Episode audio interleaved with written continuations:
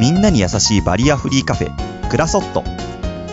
日本福祉大学が提供する地域コミュニティスペースとして、小さなお子様からご高齢者様まで幅広い方にゆったりとくつろいでいただけ、健康で幸せな暮らしを支えています。キッズスペースも完備し、ママ会や習い事、セミナーなどにご利用いただけるほか、介護用補助具、自助具の展示、福祉機器の体験コーナーも設置しています。愛知県東海市、名鉄大田川駅すぐそば。お問い合わせは ゼロごーろくにーさんはちろくにーごーゼロ まで。共に作る安心快適生き生き都市。このプログラムは東海つながるチャンネルが愛知県東海市からお送りいたします。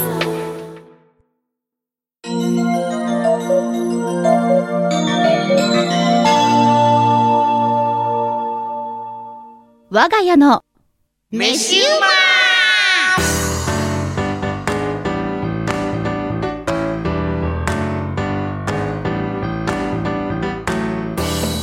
皆さんこんにちは。こんにちは。メインパーソナリティのカホノシンと藤もっちだよ。よろしくお願いします。よろしくね。この番組はですねい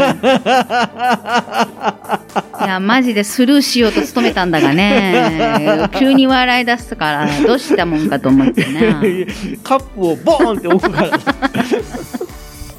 話を変えようと思ってもう、もう君のは触れないぞみたいな感じでじゃあもう行きましょう、うんね、この番組はですね、私カホノシンが独断と偏見でお米やおうどん、うん、パンに合うものをですね紹介、そうパンに合うものを紹介していこうという番組でございます。という番組です。はい、みんな真似っこしてくれるととっても嬉しいです。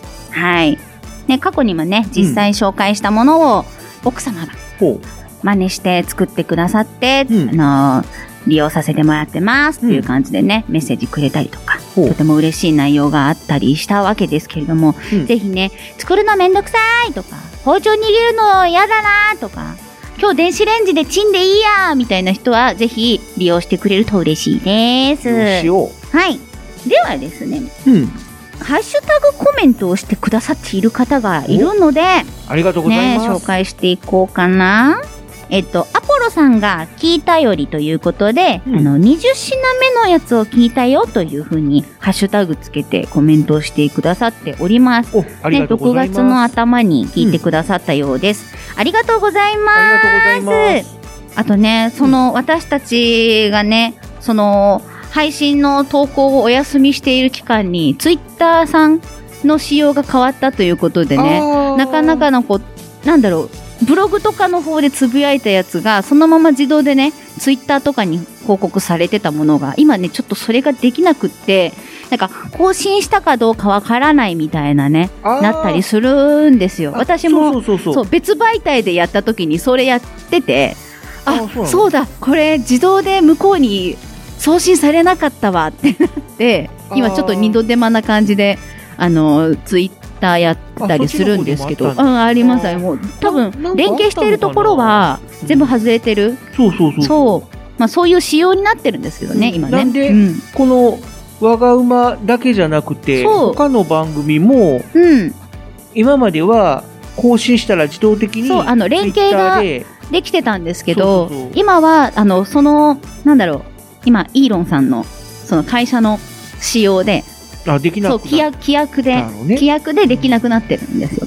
そうなるほど。できなくなったということもあって、なので、あのね、今は全部手打ちで、そう手打ちでやってるんだけども、うん、それになかなかね忘れちゃうんだよね。そのハッシュタグつけるの。追いつかないのよ。ハッシュタグ打ったりとか文章打つだけでちょっといっぱいいっぱいだったりするので、なかなかねうまくヒットしない。っていうので更新したっけどうだったっけってなったりするんですけど、一応更新とかはされてるので、あの我が馬含めつなちゃん系列のものはあの更新されてるのをちょっと確認して聞いていただけたらなと思いますので、どうぞよろしくお願いいたします。できればポッドキャストアプリから、うん、そう東海つながるチャンネルを聴取登録を、あ、していただけると、うん、更新されたかどうかすぐ、ね、そうそうそう通知が来るって感じね。通知も来るし、うん、あと自動的にダウンロードされてくる、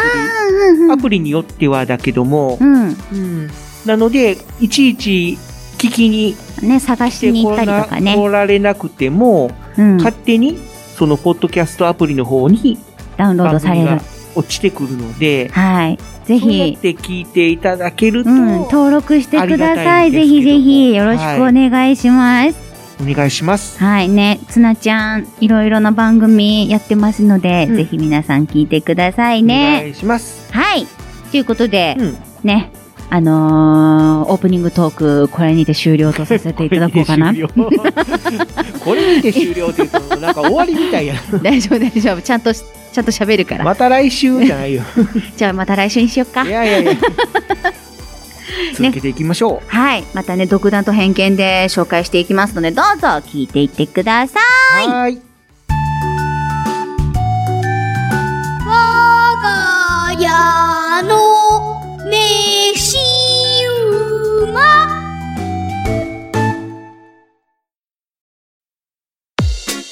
東海市那覇町にある自家製天然酵母の手作りパン屋さん、パン工房おやつママのかおりんです。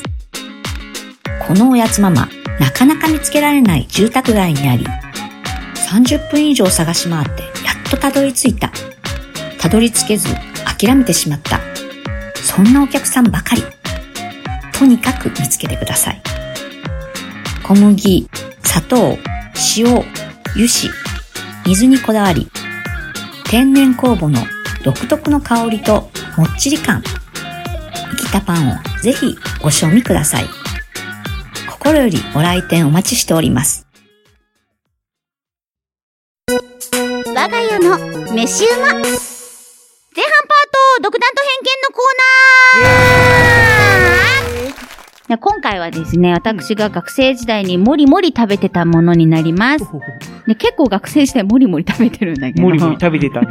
もりもり食べて、もりもり蓄えておりました。はい。その中でも、本当に手軽で美味しい、うん、ピーマンと人参のシーチキン炒めです。おそれぞれのパーツは、どっかでやったことがありそうな感じだけど。そう。だから、あの、一瞬こんがらがったんだけど、ちゃんと毎回、あの、紹介したやつメモしてるから大丈夫。うん、ピーマンと人参のシーチキン炒め。まあ、ピーマンはピーマン、人参は人参。で、シーチキンはシーチキンで、前やったことがあるけども、うん、やってる。今回は、それの、総集編みたいな。みたいな感じです。総集編。これがね、本当に美味しいのね。いやー、美味しそう。多分ね、あの、普通の会話の中で、うん、これ喋ってると思う。喋った記憶があるから。うん、あ、そうなんだ。だから混乱したんだけど、うん、多分あの、ちゃんと取り上げて、あの、喋ったりっていうのはやってないので、うん、これは今回のものにしたいと思うんだけど、作り方としてはまず、うんピーマンと人参をまず細切りにします。まあ、そうだね。一旦ね、一旦ね。うん、で、細切りにしたら、さらに細かく切ります。あ、さらに？そう、みじん切りにしましょう。ああ、そう。それは一回、細切りにしないと、ダメなの？うん、ダメ。あの、い、最初からみじん切りにしようと思うと、手順わからない人はわかんないので、まずは、あの、種とか、あの、皮、皮は剥かなくても大丈夫なんで、人参は。うん、まず種取ってもらって、うん、細切りにしてから、うん、細かく切っていきましょう。うん、で、細かく切ったら、うん、もうピーマンも人参も一応生で食べれる食材なので。まあ、ちょっと苦いけどね。うん。い、もうそのまんまフライパンに一緒に入れます。うんうんうん、ザバッと。そしたら、シーチキンをオイルごとフライパンに開けます、うん、そのピーマンと人参の入ったフライパンね、うん、に開けて火をつけて炒めます、うんまあ、ある程度温まってきたな、ちょっと人参やピーマンに焦げがついてきたなくらい、うん、なんかすごい焦げ焦げじゃなくてね、ほんのり色がついたかなこれみたいなくらいまで炒めたら塩コショウでお好みまで味付けをします。うん、まあ大体、あの、シーチキンのオイルに味がついてるので、まあね、そんなにかけなくてもいいんですけど、うん、味を整えてください。うん、で、味を馴染ませたら終了です。終わり。終わり。出来上がり。出来上がり。うん、まあ、このまま食べるっていう感じのものではありません。あ、そうなんだ。はい。これはですね、うん、ご飯の上に乗せたり、うーん、麺の上に乗せたり、パスタに絡めたりなどして食べるものだと私は認識しております。うん、あー、なるほど。おかず的な感じ。感じではない。なんか一緒に食べる感じ。添え物的な。うん、添え物っていう感じでもないんだけど、なんだろう。いや、なんて言うんだろうな、こういうの。例えばですよ、うん、あの、スパゲッティのミートソース的な。ソース？うん、あの、わかりやすく言えばね。あの、おかずではないんだけど、うーん、そう、め、麺に絡めて食べるみたいな、そんな感じのポジションかな。まあ。それだけで食べるかって言われるとちょっと微妙なところなんだけど、ふりかけのような、ソースのような、みたいな、そんな感じ。なんか付属。イメ、イメージとしては、うん、とろろ？え？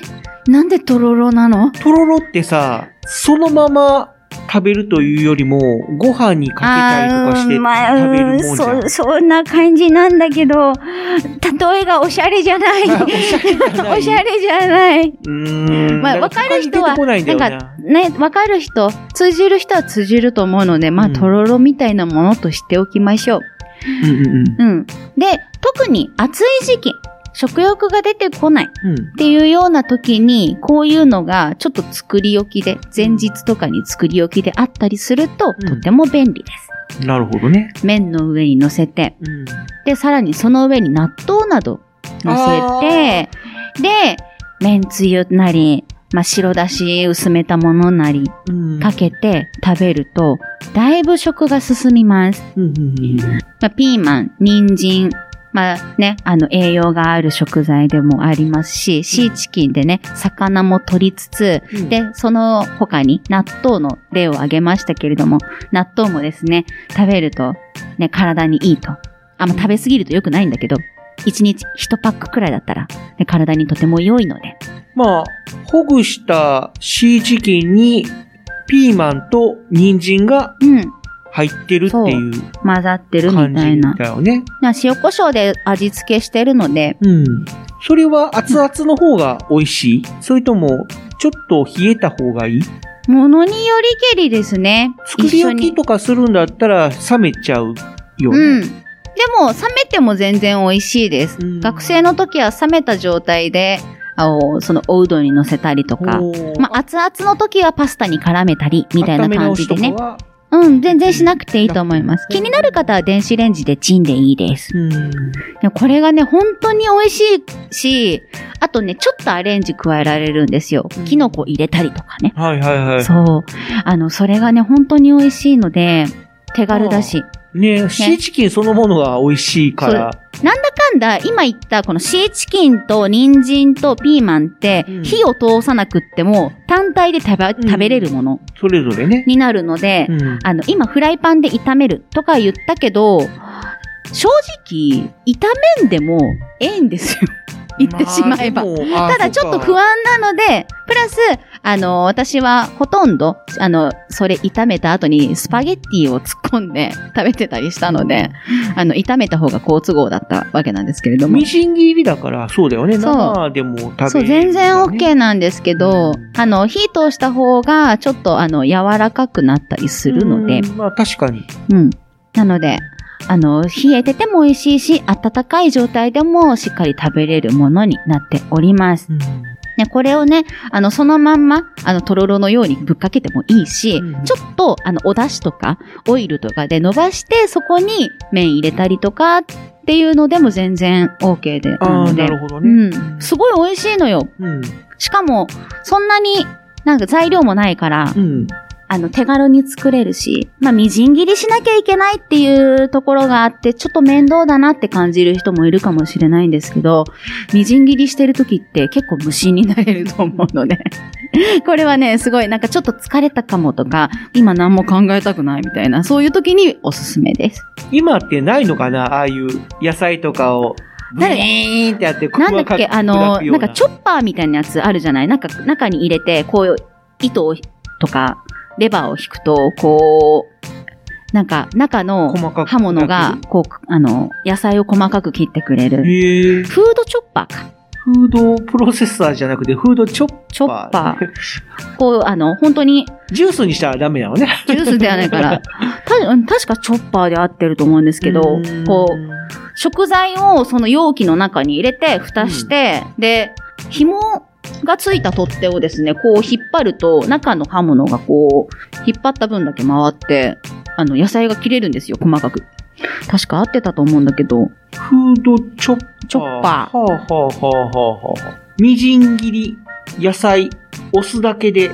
あ、うん、そうそうそう。こういうの、こういうの。みじん切り。そう。あの、これは、あの、なんだろう、手で押すと、スタートして、うん、離すと止まるっていうものとかもあるし、うん、さっき言ったこう、手で引っ張ってやる、子供でも使える安心なやつもありますし、ね、こういうの使ってもいいです。こういうの家にあるとね、いいね、いいね、これすごく便利なので。うん。うん、安いし。そう。せんえんぜん後で。そう、安いやつだとせんえんぜん後。うん。アマゾンで買えるんで。うん、アマゾンでも売ってます。あ、いいな。はい。ししとう、唐辛子をふりかけみたいにすることもできるし。うん、ね、そういうのもありますので。あとこれはなんだろう、ニンニクかな。ニンニクを。そう、ニンニクもね、こういうのでね、うん、細かく刻んだりもできます。手に匂いがつかないしね。おろしじゃなくて、そう、ね、この細かく刻むタイプの。そう。こういうの持ってたら、あの、包丁使わなくてもいいし、うん、お子さんがちょっとお腹空いたかもって言って、作ることも可能です。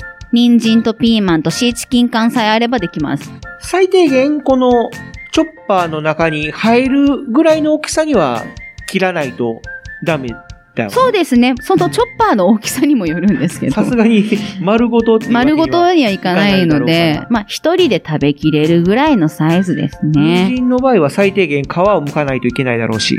まあ、皮苦手な人は皮剥くでしょうし、皮あってもまあ死なんのでね。うん。うん皮あった方がいいよ。栄養は皮の近くにあるっていうしな。うん、なので、あの、お子さんが一人で何かを作ろうっていう時に簡単にできるものです。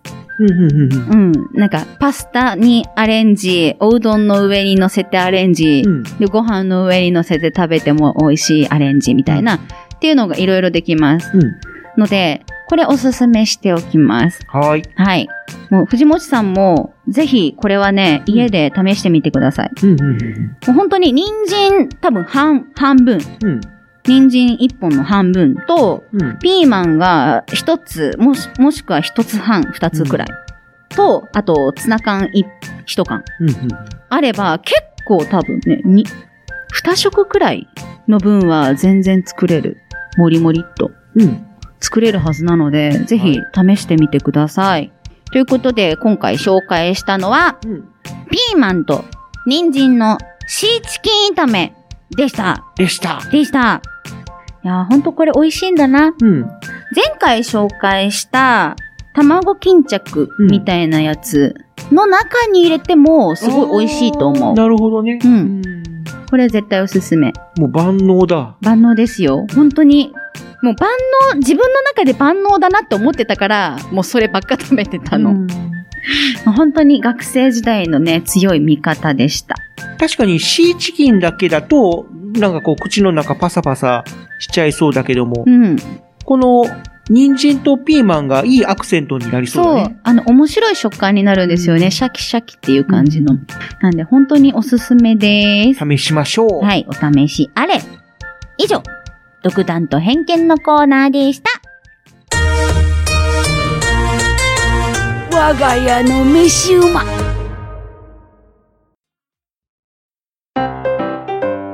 皆さんこんにちは。創業昭和さんじゅうにねん、愛知県大府市にある有限会社花井養鶏場です。皆さんは卵の味が餌で変わることをご存知でしょうか？花井養鶏場ではこだわりの餌に発酵飼料を混ぜ、コクのある卵を生産しています。美味しい卵は花井養鶏 .com、花井養鶏場で検索してください。我が家の飯は、まさや飯はまだかいの。後半パート、お便りもとい、アンケートコーナー。まあ、諸事情でね、今回はお便りがないということなので、アン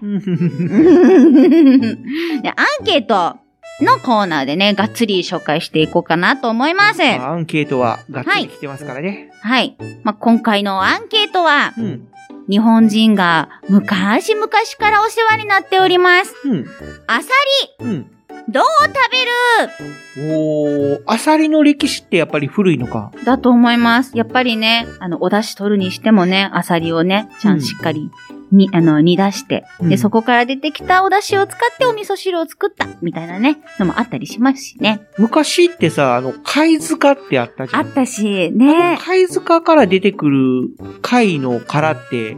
アサリなのかな？どうなんでしょうね。いろいろあったかもしれないですね。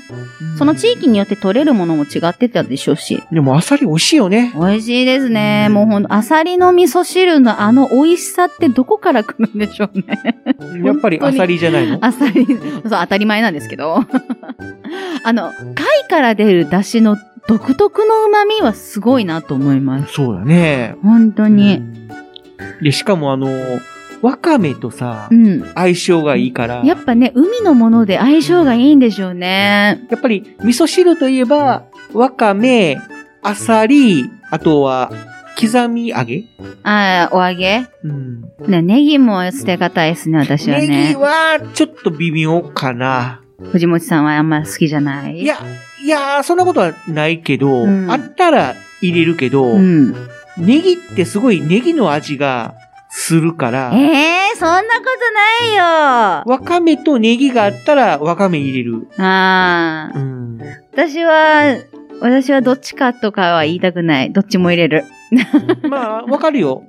俺も、例えば、あの、松屋とか行くと、うん、出た、松屋。定食出てくるのね、うん、カルビ定食とか焼肉定食みたいな。出たよ。で、松屋ってそこにあの、うんネギと大根おろしついてくるんよ、うんうんうんうん。で、大根おろしはお肉と食べるんだけども、うんはい、ネギは味噌汁の中に入れる。ああ、うん、あったら入れるみたいな感じなのね。そうそうそう。うん。そんな感じ。私はネギがね、あのー、熱の通ったネギがちょっとね甘みを出してくれるのが好きなので。ああ、うん、なるほど。まあ刻みネギじゃなくて、うん、あの。太いネギあるじゃん。うん、あ、わかるよ。白い部分を。わかるよ。こう、うん、斜めに切る。あれ、確かに焼いたら美味しいよね。うん。でも、ちゃん、ちゃんと千切りとか、ああいう細かく切ったネギも、熱が通ると、辛みとかも消えてなくなります。うん、まあ、すごくしつこいのも、だいぶストレス溜まってるネギもいますけどね。でも、熱に、熱を通したネギは、本当に美味しいし、あの、物に香りとか旨味をプラスしてくれると私は思ってるので、実際そう感じてるしね。だから、味噌汁には、ネギがあったらネギ入れたい派ですね。うんという感じでね、あの、はな、始まったアサリどう食べるなんですが、まあ今回はね、よん種類、うん、えあの、選択肢をご用意させていただきました。うんえひとつめ、味噌汁。ね、これはね、やっぱすぐに話題に出てくるぐらいの、うん、ね、大昔から、昔から日本人が親しんできたものです。そうだね。で、二つ目、酒蒸し、うん。酒蒸し。これも本当に素晴らしいよね。うーんこの日本酒だとか、あとはワイン蒸しなんて言ってもね、うん、あのー、お酒の種類が変わってるんですけれども、それでももうお酒と一緒に煮た貝のうまさよ。うんで、そして三つ目、佃煮。おー。これはおにぎりのね、お供よね。まあそうだね。めちゃくちゃ美味しい、私大好き。まあ、普通に熱々のご飯に乗せて食べるのも美味しいけどもね。最近コンビニでね、アサリのしぐれに見ない。あー、見ないね。ちょっと寂しい。昔はあの缶詰でよく出てたね。ね、本当に見かけてたし、うん、おにぎりのコーナーとかにも絶対並んでたの見てたんですけど。あの、アサリの佃煮の缶詰好きでさ、もう一缶っていうのかな、一、うん、つ缶詰開けたら丸々食べてたね。あれ一個でご飯いっぱいなくなっちゃうっていうか、うん、すぐなくなっちゃうから、うん、もっと欲しいなって。幼い頃は、この佃煮がね、うん、私はすごく苦手というか。え、そうなの？あの、食べれなくはないんだけど、うん、好んで食べるかと言われるとそうじゃないもの。ああ、って言ったらいいんですかね。うん、でも、やっぱり今は、ちょっと進んで食べたいものになってますね。そしてよっつめ、うん、バターガーリック。これは最近ね、よくレシピとかで見るんですけれども、うん、この貝のお出汁、旨味が、バターと、そしてガーリック、ニンニクによってこう引き立てられ、めちゃくちゃ美味しい、まあね、貝独特のね、その出汁と水気が、このガーリックにも染み渡って、めちゃめちゃ美味しいというものですね。まあ、で、ここにパスタを入れるんですわ。本当に美味しいのね。で、このよっつでアンケートを取りました結果、ごじゅうよんひょうの方、ごじゅうよにんの方がですね、うん、あの、協力してくださいました。ありがとうございます。で、そこにね、プラスアルファでね、あの、投稿してくださった方もおりますので、ね、うん、ご紹介していこうかなと思います。お願いします。では、まずは、うん、どれに何パーセント票が入ったか、みたいなのを紹介していこうかな。はいはい。で、意外だったのがですね、途中までちゃんと票が入ってたんですが、うん、多分アンケートの票数によって、あのー、正確に数字を出そうとする結果、ゼロになっちゃうみたいです。ど、ど、どういうことやろ？なんかね、多分、せんとかにせんとか、その単位で言ったらパーセントとして残るんですけど、うん、それ未満、すごくひゃくひょうよりも少なかったりとか、だと多分ゼロになっちゃうんですね。で、そういうことか。そう、ぜ、途中まで票が入ってたんですが、うん、ちょっと ゼロパーセント になっちゃって、まあ、よん, よん種類ともにそれぞれそう入ってたんですけど、あの ゼロパーセント になっちゃったので、ちょっとご紹介をしていきます。ゼロパーセント、佃煮とバターガーリックです。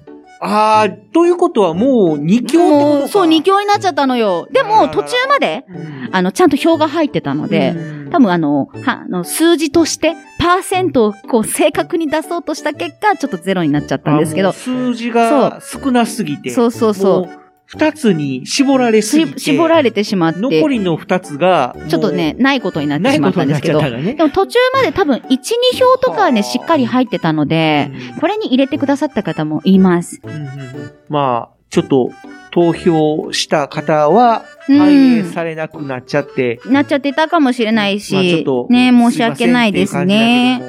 まあ、それだけ、やっぱね、に、に、そう、偏ってしまったってこと、ね、このに強が強かったのよ。本当に、やっぱりね、あの、日本の味をね、この二つは、やっぱり、昔からの、もう本当に、なんだろう、日本人の、血に流れてるんでしょうね。こういうのが。いや、早速。早速。紹介してください。はい、紹介していきましょう。うん、では、だいにい。うん。よんじゅうろくパーセント。よんじゅうろくパーセント。ろくパーセント。すごいな。半, 半分。もうほぼほぼ半分だね。ほぼほぼ半分。うん、味噌汁。あ、味噌汁なんだ。はい、味噌汁でした。味噌汁がにい。にいだった。ああ、そうか。どっちかって言ったら、こ、そっちだったみたいです。はい、だいにいは味噌汁。だいいちいはね、もう言わずもがなになるんですけど、味噌汁が、えっと、だいにいよんじゅう、よんじゅうろくパーセントでした。これね、あの、藤持さんがね、アンケートでは味噌汁にしたねっていうふうに書いてくださってるんですが、そうそうそう。アンケートの票としては、味噌汁にいち票入れたけども、うんうん、はい、みたいな感じですね。えっ、ー、と、ツイッター名、なおみさん。うん。ね、出汁も出ますし、ほぼ家では味噌汁に入れて食べますね、というふうに書いてくださってます。うん、そして、スタちゃんさん。うん。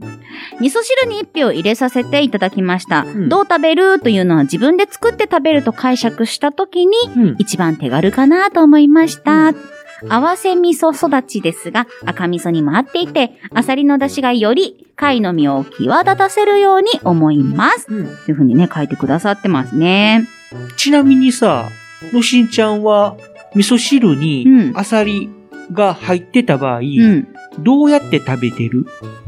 身をほじくってますね。うんうん。まあ、なんだけども、どのタイミングで？ああね、もう、最初に全部身を出しちゃいます。あ、一緒だ。あのね、俺だけじゃなかった。食べるときに、あ、うん、でも、あの、徐々にそうなってった感じですね。最初は食べるたんびにから、うんうん、からこうた取り出してましたけど、もう煩わしくなってきちゃって、うん、だったらもう最初に全部身を殻から外して、うん、後で好きな時に食べようみたいなになって、ちゃんと貝柱からも綺麗にこう取って、で好きな時に食べたりって感じですね。まあ、うん、俺も好きな時に食べるっていうか、うん、全部殻から身を取って、うん、一旦味噌汁の中に全部入れて、殻全部取った状態。殻がない状態にするの。で、俺はそれを一気にガッて飲むのが好きなのよ。要は一個ずつ食べるんじゃなくて、うん、もうまとめてあでも口の中をもうアサリで充満させるっていうアサリの旨味でいっぱいにするのね。そうそうそうそう。私は好きな時に好きな量だけ食べれるように、もう殻が入ってるともう汁飲む時も鼻についたりで、うーん、邪魔みたいな風になるので、あ、まあ、あのこうあらかじめ全部飲む前に全部取っちゃってっていう、好きな時に好きな分だけ食べれる、飲めるようにっていう風にやってましたね。でも全部殻を取るのがさ、他の人が見てどう思うかなーっていうのちょっと心配やったんよ。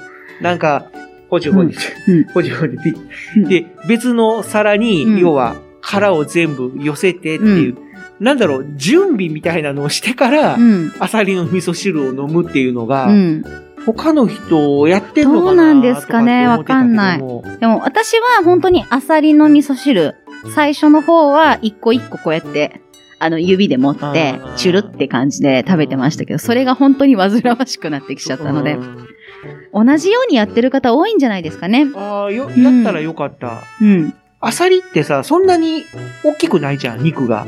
そうですね、ものによりけりですけども。うん、まあ、もちろんその、愛知でも大アサリみたいな、うん、あるけどもさ、でかいの肉厚のやつ、美味しいのあるんですわ。うん、うん、まああれはでも味噌汁に入れるもんじゃないから、うん、あれはもうまんま焼き上げた方が美味しいやつね。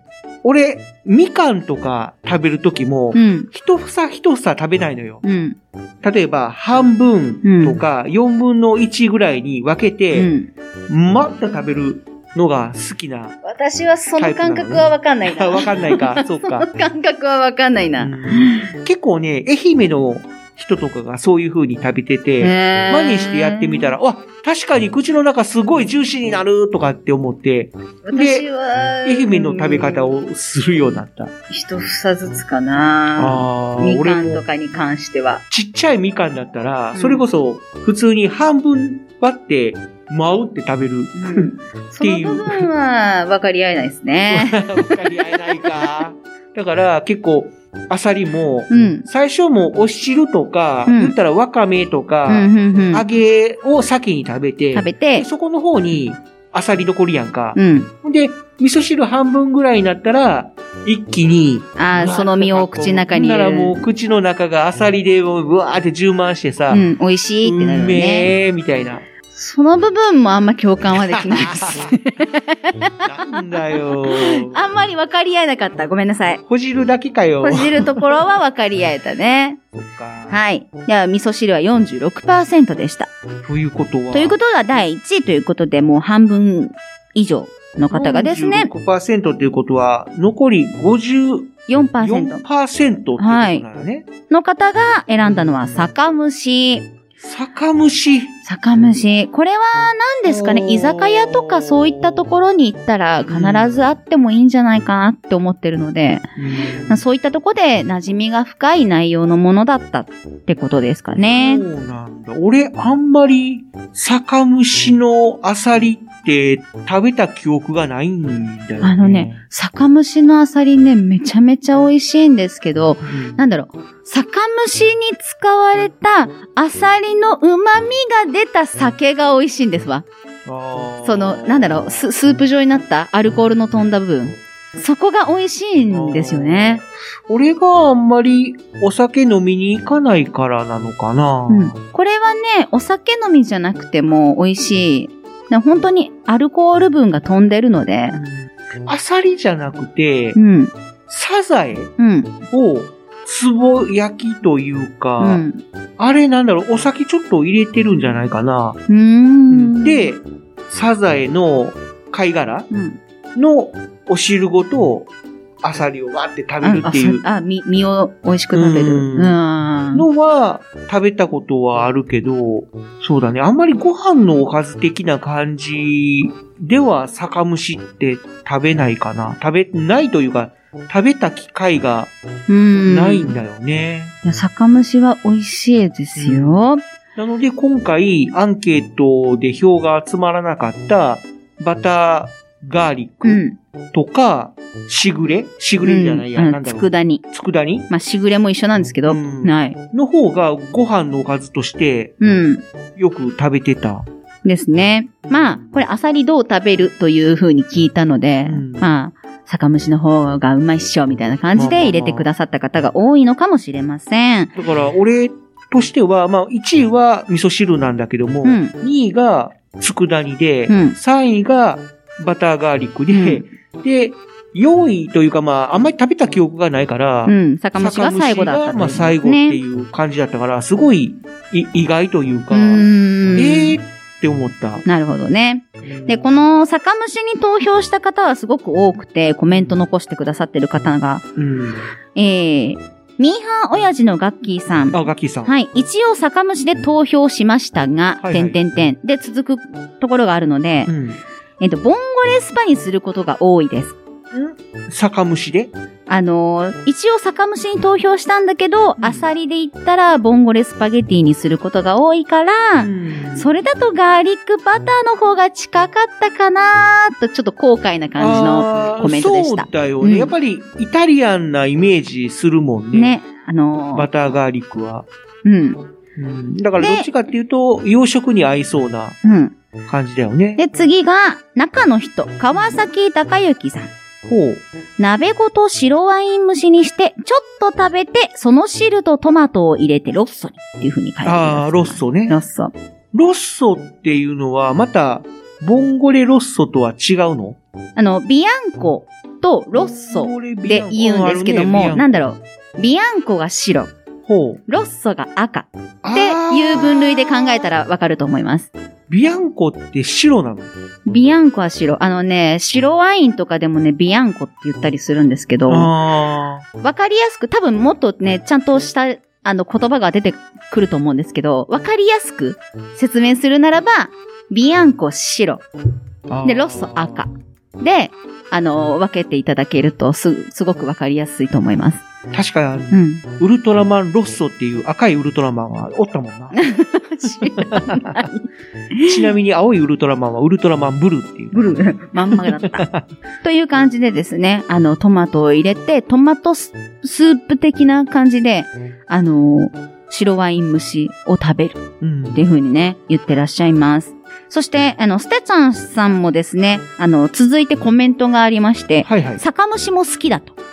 自分ではしませんが、うん、居酒屋さんなどで作ってもらう分には美味しくいただきます。味噌汁にしても、出汁が本当に美味しいですよね、っていう風にね、書いてくださってますね。いや、別に嫌いっていうわけじゃないから、食べる機会があるんだったら食べてみたいなとは思うんだよね。うん、なかなかでも、なかなかね、居酒屋さんとか行ってアサリの酒蒸しって頼まないというかメニューに目がつかないのね。へー。あったら注文するかもしれないんだけども、うん、なかなかね、目に飛び込んでこないよ。もうちょっといろいろ見ましょうね。どっちかっていうと、アサリとかよりも、もうちょっと大ぶりな貝。あー。ハマグリみたいな。ハマグリか。あ、そうかそうか。ハマグリとか、うん。そっちの方が目に飛び込んでくるんだよな。うんうんうん、で、この酒蒸しに入れてくださった方は他にもいらっしゃいまして、うん、えっと、エムジー タイプきゅうごごさん。はいはい。はい。この方がですね、うん、えとりあえず酒蒸しに入れましたが、がパスタのボンゴレロッソも好き。ああ、また。やっぱりね、あのー、トマトソースと貝の旨味が合わさると、うん、より美味しいというのはみんなわかるみたいですね。なるほどね。はい。だから、トマトソースを使うとロッソになるのか。はい。で、オイル。オイル。うん、そのままオリーブオイルとかでやったのが、えー、ビアンコ。なるほどね。はい、はい、はい。という認識だったらすぐわかると思います。うん、なんでビアンコとロッソなんやってなった時にそう考えたら、あ、紅白ね。ただの赤と白。赤と白なのねっていう。なんかあれですよ。あの、白ノワールですよ。愛知県に行ったら。白なのか黒なのかはっきりせえっていうやつね。確かに な, なんで白は日本語やのにノワールはあっちの言葉なんだみたいな。白黒って言ってるようなもんなんで。うん、はい。そういう、そんな感じですね。で、コメントいろいろね、ちょっとはしょって読んでたりしたんですけど、うん、まあ、最後まで読んでいきましょう。藤本さん、ね、味噌汁にしたけど、他には、うん、アサリたっぷりのシーフードカレーもいいなぁというふうに書いてくださいましたね。うん、シーフードカレー美味しい。シーフードカレーもね、美味しいんですよね、本当に。特にやっぱり、出汁が出るからさ、うんうんうん、より、このシーフードカレーみたいな、シーフードカレーみたいなっていうか、あの、コメントが下手くそ。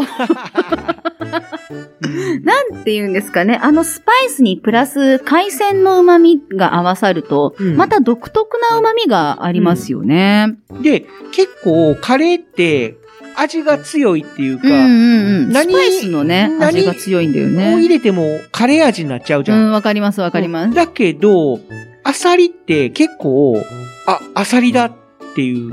ね、コメントが下手くそ。ごめんね。でも、ホタテっていうのもあるのよ。うんうんうんうん、だけど、ホタテって、うん、カレーの中に入れると、うん、カレー味になっちゃう。あ、やっぱりそうなんだね。食感はホタテなんだけども、うん、味的にはもうカレー味になっちゃうんだけども、なるほど。アサリって意外と、あ、ちゃんとアサリとして味というか存在感があるんだ。存在感があるんだよね。へー。だから結構アサリ多めに入れてる。うんうんうん、例えばシーフードミックスって冷凍のやつあるやん、うん、ありますね。あれ、例えばアサリとか、えー、エビか。そう、エビもあるし。あとは、えー、イカ。イカが入ってるんだけども、うん、それにプラス、うん、アサリだけの冷凍アサリを一緒に買って、うんうんうんうん、ほんで入れてる。ああ、やっぱりそういう風にやる人はね、いますよね。うん。ちょっと浅め、あ、アサリ多めに入れるのが好き。うん、うん。で、続きまして、うんえー、ツイッター名、佐々木直さん。直さん。ね、クリームシチュー系で作りますね、っていう風に書いてくださってます。だから、なんだろう。あのー、海鮮のアサリが、あ、そうだ、クラムチャウダー。ああ、はいはいはい。そうね。クラムチャウダーもアサリだね。ねそう、アサリ、うん。私個人的にクラムチャウダーのあの感じの、ちょっと苦手意識があります。えー、そう食べれるけどね。うん、ただ、あの、ちょっと、こう、なんだろう、クリームシチューとか、ホワイトシチューっていう先入観があって、あの味の、クラムチャウダーのあの、アサリとかの海鮮の出汁が合わさったあの味を、未だに、あの、しっかりと受け止められないですよね。美味しいのは知ってる。ちゃんと食べたこともあるから。うん、美味しいのは知ってるんだけど、もう先入観がちょっと先行して出てきてしまって。あそう、クリームシチューっていう、あのちょっと濃厚な感じの、あの、そうなんや。味がちょっと頭の中に残ってしまう。その感じのイメージがこう先に出てきてしまうから、一瞬、おーってなる。でも食べ続けてると、あ、うまいな、クラムチャウダーって感じ。俺は、クリームシチューは、シチューなんだよね。うん、だから、どっちかっていうと、ソースに近い、カレーソースとかの、に近い存在で、クラムチャウダーはもうスープって思ってる。だから、クリコーンスープ、うん、とか、なんだったっけ、えーと、玉ねぎの。ああ、オニオンスープ。オニオンスープ。うん。ああいうとかの、に分類されてるわけね。分類として飲むから、うん感覚的には分かれてるね。うん。私は一緒になっちゃってますね。完全に。なので、こう、一瞬、口に入れた瞬間、おほほってなるけど、美味しいのは知ってるから食べるっていうやつですね。うん、でもやっぱりそうね、こういう、あの、シチュー系とかに入れても美味しいですもんね。うん、で、続いてはですね、はいはいツイッター名、ゆえさん。ゆえさん。炊き込みご飯。ああ、はいはい。アサリの炊き込みご飯ね。貝系の炊き込みご飯のうまさは何なんですかね。うーん、やっぱりだしだし、もうだしか、やっぱり本当に何なんですかねって聞くたんびにだしなんだよねって帰ってくるのはもう当たり前になってきちゃうね。なんていうのかな、あの、ね、他にも炊き込みご飯って例えば栗とか、うんうんうん、あとキノコなりとか、キノコとかあるけど、ね、ああいうのって味付けするじゃん。まあ、キノコはまあどうかなとは思うんですけど、うん、追い出しとかはあったらなおよしみたいな感じはあるかな。キノコはあの乾燥したら出汁出るけど、うん、いやいやいやいやいやいや、生のままでもちゃんと出ますから。なんかでもキノコで出汁取るって言ったら椎茸ぐらいしか。なんなんなんなんなん。そうかな、あんまり。なん。キノコの会社の人と仕事してきた私は違うよ。あー、そうか。違うよ。でもあんまりこう、しめじとかから出汁取るイメージはないんやけども。あのね、水からね、煮出しますと、うん、どんなキノコでも出汁が出てきます。めちゃくちゃ美味しい出汁が出ますので、小さい子供がいるご家庭さんはですね、あの、やってみるといいです。お湯からではなく水から一緒に煮出しましょう。そうすると優しい味わいの出汁を取ることができて、塩分カットが可能となります。ぜひ皆さんやってみてね。あれか、椎茸は要は他のキノコよりも多めに出汁が出るっていう感じ？どうだろう。生の状態だと多分同じぐらいだと思いますけど。干し椎茸。うん。あの椎茸はね、多分すごくね、香りが良い。あー。ああ、そう。あの、香り椎茸味しめじでしたっけ？違う違う違う。香り松茸か。香り松茸。そうか、松茸か。でも椎茸もなんかすごくいい香りですよ。あの松茸はお吸い物っていうイメージするな。そうね。あの、本当に椎茸はね、万能ですね。出汁取った時の香りが他のキノコよりもいいです。で、椎茸はちょっと甘辛く煮込んだやつがまた格別に美味しかった。美味しい、本当に。なんでね、あのー、ちょっと乾燥機の、乾燥椎茸も、あの、お出汁の代表としては出てきたりするんですけど、本当に生の状態で水から煮出しても本当に美味しいお出汁出てくるので。なんかアサリの話から脱線しちゃったな。うん。でも、でも、あの、負けないくらい、アサリも、この生の状態から煮出し、あの、出汁がよく出るけど、うん、キノコも負けてませんよっていう話ね。まあね。ね、炊き込みご飯、貝の炊き込みご飯、ね、美味しいんだよね。なんだろう、海鮮系の炊き込みご飯って、意外と、出汁出ますよね。タコなり、イカ、なんなり。あー、なり。なるほどね。タコの炊き込みご飯も確かにあるな。ねえ。本当にタコのあの、旨味と弾力と、なんだっけ？魚介系の炊き込みご飯。さ、さ、桜飯だっけ？なんだったっけ？さ、桜飯。あの、タコに、あのー、一緒に炊くとさ、ほんのり桜色になるのよ。ピンク色というかさ。あー、タコはでも、タコ飯っていうイメージというか、俺はだいたいタコ飯って言ってるけどもな、あの、兵庫県だから明石の方、明石がすごい近かったんだけども、まあ、そこでは普通にタコ飯で売ってるから、うん、桜飯っていうのは、まあ、桜飯は普通に桜、桜と、桜の、あの、木に咲いてる桜ね、のご飯っていうイメージもあるみたいな、あるんだけど。一回、なんか桜ご飯ってやつを食べたことあるのよ。うん。で、桜ご飯って何やろうな思って、うん、食べてみたら、うん、桜餅だってこと。そう、そう、あの、ちょっとね、しょっぱいみたいなんですけど。あの、桜餅のあの、桜の味がした。うん。えっ、ー、と、私が言ってる桜飯、タコの方、ありました、ちゃんと。やっぱりそう、ね、はい、ありました。江戸時代から続く伝統の食、うん、桜飯。ね。あの、関東の方では、桜飯って言ってたのかな？出てるのかな？ほんのり本当に色がピンク色について、うん、あのー、タコの実が、まあ、薄く切って入れるので、うん、それがちょっと桜の花びらに見える。みたいな、そんな感じですね。で、ちょっと検索してみてください。まあ、うん、あのー、パッと見は桜じゃねえじゃん、こんなもんって思うかもしれないけど、まあ、昔の人はね、そういうなんか、情緒あふれる素晴らしい表現をされる。うんね、日本人の方が多い、多かったということもあって、こういう風に表現されております。ね、本当に海鮮系のな、美味しいんだよね。で、うん。えー、スタちゃんさんのやつがね、まだ読み切れてないから読みます。はい、はい。えー、作ってもらう分で、佃煮が一番好きです。うん、ああ、作ってもらう分にはってこと？そう、作っても、自分で作る分には味噌汁なんだけど、うん、作ってもらう分には佃煮が一番。ああ、めんどくさい。そう、手間暇ね、考えるとね。おにぎりの具として最高です。コンビニのおにぎりでも、えー、使うとして、一つは、アサリの佃煮ね、うん。もう一つは、もうあの、マヨ系。マヨネーズ。マヨ？マヨ系がコンビニのおにぎりで好きです。え、それはアサリは関係ない？アサリは関係ないかな。コンビニのおにぎりでも使う。ツナマヨとかそういう感じ、ね、みたいな、そんな感じかな。で、佃煮の甘い味付けはお米とバッチリ合います。米好きとしてはたまらんです。っていう風に書いてますね。まあまあまあまあ。甘辛い味は日本人大好きな。まあ、甘辛いだけじゃなくて、アサリの場合は。そう、あの、旨味がね。旨味と、そう。あと塩味。塩味？うん、塩味？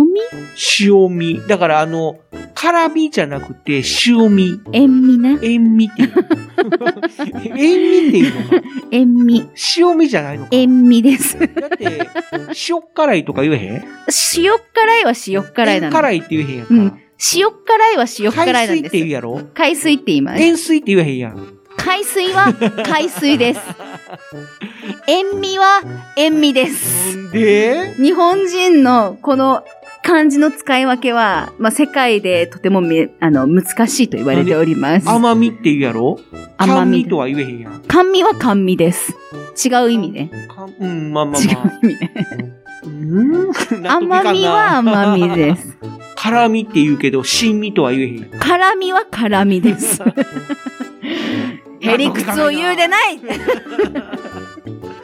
まあまあまあ、こんな感じでですね、うん、あのー、いろいろね、コメントも書いてくれたり、はいはい、ま、また投票のみですけども協力してくださった方がおりました。ありがとうございます。ありがとうございます。うん、アサリ、どう食べるごじゅうよんひょう、プラスアルファの方が協力してくれました。結果は、はい、えっ、ー、と、正確性を表すために ゼロパーセント になりましたが、佃煮、バターガーリック ゼロパーセント、うん、味噌汁 よんじゅうろくパーセント、うん、酒蒸し ごじゅうよんパーセント の結果でございました。はい。いやー。ここしばらくね、海鮮系とか、うん、貝とか、なかなか食べなかったですけれども、うん、こういうの見ると食べたくなっちゃいますね。酒蒸しってどっかで、なんかこう、売ってないかな？パックとか、缶詰とか。どうじゃろうね。ないんかな？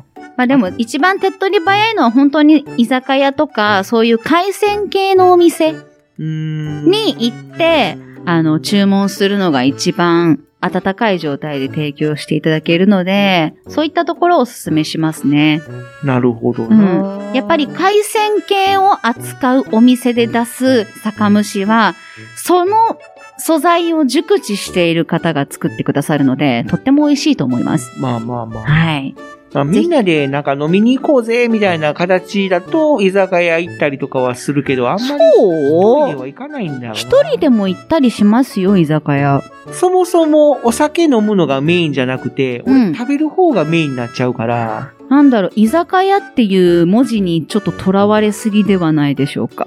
ああ、そうなのかな。飲まなくても結構食べてる方とか本当に多いので、ね、藤本さんも自分の家の近くにね、もしそういうお店があるのであれば、全然、あの、お酒頼まないけど、行ってみてもいいんじゃないかなって思います。いや、確かにあの、お昼とかは、ランチっていうのがあったりするから、うん、それで、上りとかで、ランチありますみたいな居酒屋さんやったら、入ることはある。うん、ただ、入っても、食べるのはランチ。うん。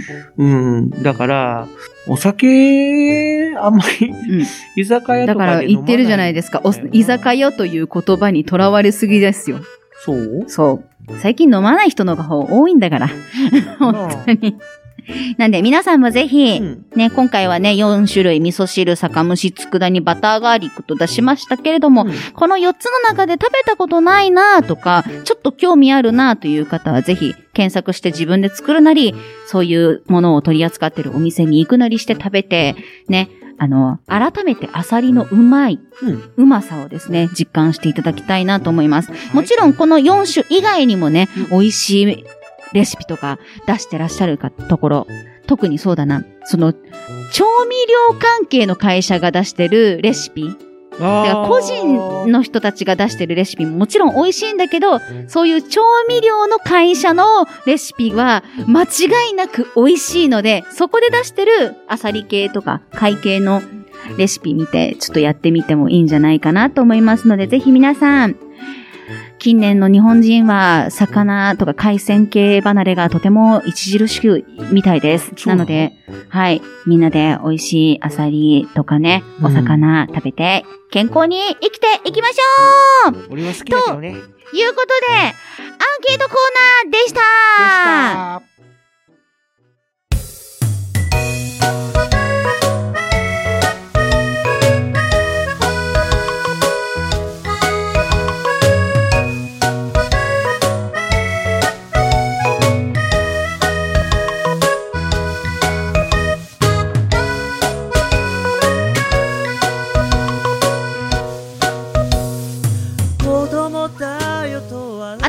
エンディングです。終わり？いやー、エンディング喋る前にすごい議論しちゃったね。すごい論争というか、こう、僕はこうだけどな、みたいな。なんかいつも収録の合間に議論することが多いよな。そう、そう、あのね、時間食っちゃうんだよね、それでね。でもね、あの、戦争になりそうだったからやめたわ。ね、みんなもね、ほんと健康でね、いようね。ね、そのためにもね、海鮮食べるのが一番いいと思いますので、ね、エネルギーとかね、お肉ももちろん大事よ。大事なんだけど、なおバランスよくね、食べていきましょう。ということで。そういえば、まだもうちょっと大丈夫？大丈夫。あの、アサリつながりっていうわけじゃないんだけども、うん、貝類で一番好きな貝ってある？うん、急に来たね。急に来たね。しかも話の振り方が下手。ちょっと。気になっちゃったんだ。うん、気になっちゃったんだね。気になって。貝類はね、私そんなに種類食べないので、うん、あんまりなんですけど。まあ、でも俺すんごい好きな貝があったのを今思い出した。思い出したの？うん、でも私貝って言ったら本当にアサリぐらい、アサリかシジミぐらいなので。あ、そうなんや。うん。俺さ、西貝って知ってる？西貝？ちょっと調べるね。西貝がすごい好きで。西貝って何ぞ？あれさえあれば他何もいらないっていうぐらい。へー。調べて出てくるかな？西貝。西貝の西はカタカナかな？いや、カタカナでもひらがなでもいいけど。つぼ焼きとか刺身って出るけど。えーっと、一応そうだな。正式には赤西貝？あ、うんうんうん。これだこれだ。で、出てくる。ちょっと、サザエをキュッとちっちゃくしたようなやつなんだけども、食べ方としてはサザエにすごく似てて、まあちっちゃいから取りにくいんだけども、爪楊枝とかでキュッてぶっ刺して引き抜くタイプの貝なんだけども、まあこうやって貝殻ごとで売ってるやつもあるんだけども、最近はもうむき身、要はもう殻から取り出した状態で。そうね。殻から出す段階がめんどくさいのよ。めんどくさいからね。うんうん、で、味付けして、まあ生で食べたりとか、寿司ネタにして食べたりとかするんだけども、うん、西貝のお寿司があったら俺絶対食べるんよ。へー、うん、ないお店の方が多いんだけども。うんうんうん、一応ね、あの、調べたところに、寿司ネタとして出てたりね、うん、しますけれども。すごい味が濃厚で、で、食感はちょっとコリコリしてる感じなのね。うん、なるほどね、うん。それがもう本当にお寿司として食べても美味しいし、まあ、ご飯のおかずにしても美味しいし、うん、それこそビールのあて、おつまみとしても美味しいから、うん、赤西貝がもしあったら、それだけで食が進むっていうか、お酒が進むというか、うん、一応ですね、今調べましたところ、うん、えっと冷凍商品として袋詰めされた刺身風赤西貝というものが出ていたり、あとは今も売ってんのかちょっとわかんないんですけど、セブンのチルド食品に赤西貝が刺身醤油と一緒にですね、入った状態で売られていたりですとか。ただそれちょっと高いんだよな。うん、まあね、セブンはね。うん、量、量の割に高いよな。うん、あとは、えー、これは通販かな、うん、西貝のつぼ焼きというのとか、うん、あでもこれは違うのかな、なんかそういうのがあったりとかしますね。ありそうやな、うん、はい、ショッピング、うん、ね、手軽に買えますね、うんうんうん、赤西貝のカットとかもさんぜんえんいかないぐらいで、うん、全然すごい大量に よんひゃくグラム とかで、うんうんうん、あの買えたりするみたいです。調べましたところ、うん、だから貝、この話聞いてなんぞや赤西貝とは西貝とはなんぞやという方はぜひ食べてみてほしいなと思います。いろいろ売ってますね。ねえ、もう、もう貝って言ったらもうそれが出てくるぐらい、うん、すごい貝っていう感じなの。ああのお中元とかでも出てるみたいです、うん、あの伊勢関屋の三宮あわびとかで有名な伊勢関屋さんの、あのー、お中元にもあ、あのー、一緒に入ってたりしますね。つぼ焼きおいくら万円、うん、ごせんはっぴゃくえんマジか。いやでもあのあわびも入ってホタテも入ってでつぼ焼きも入ってのやつお中元、まあまあそれだったら確かに高いわな、うんね、こういうのがあったりとかするみたいです。あとね、あの、瓶詰めの酒蒸しに仕立ての赤西貝などもあるみたいです。うん、ね、藤本さんよかったね。瓶詰めもあるみたいだよ。ぜひ皆さん気になった方は買ってみてください。うん、はい。以上、話振りの下手な藤本さんでした。ということでね、こんな感じでね、うん、貝にもいろいろ種類があるので、この機会に美味しい貝調べて、あの、食べ比べてもいいんじゃないかなと思います。そうだね。はい。皆さんバランスよくご飯食べて夏バテにも負けない強い体を作っていきましょう。貝の食べ比べか、やってみたいな。うん、ね。ということで、うん、今日はね、何も食べてませんが、貝についていろいろとね、熱く語っていきましたので、貝を食べたつもりになって、いつものように終わっていきたいなと思います。やりますか。できますよ。はい。手を合わせてください。ごちそうさまでした。ごちそうさまでした。あなたが好きです。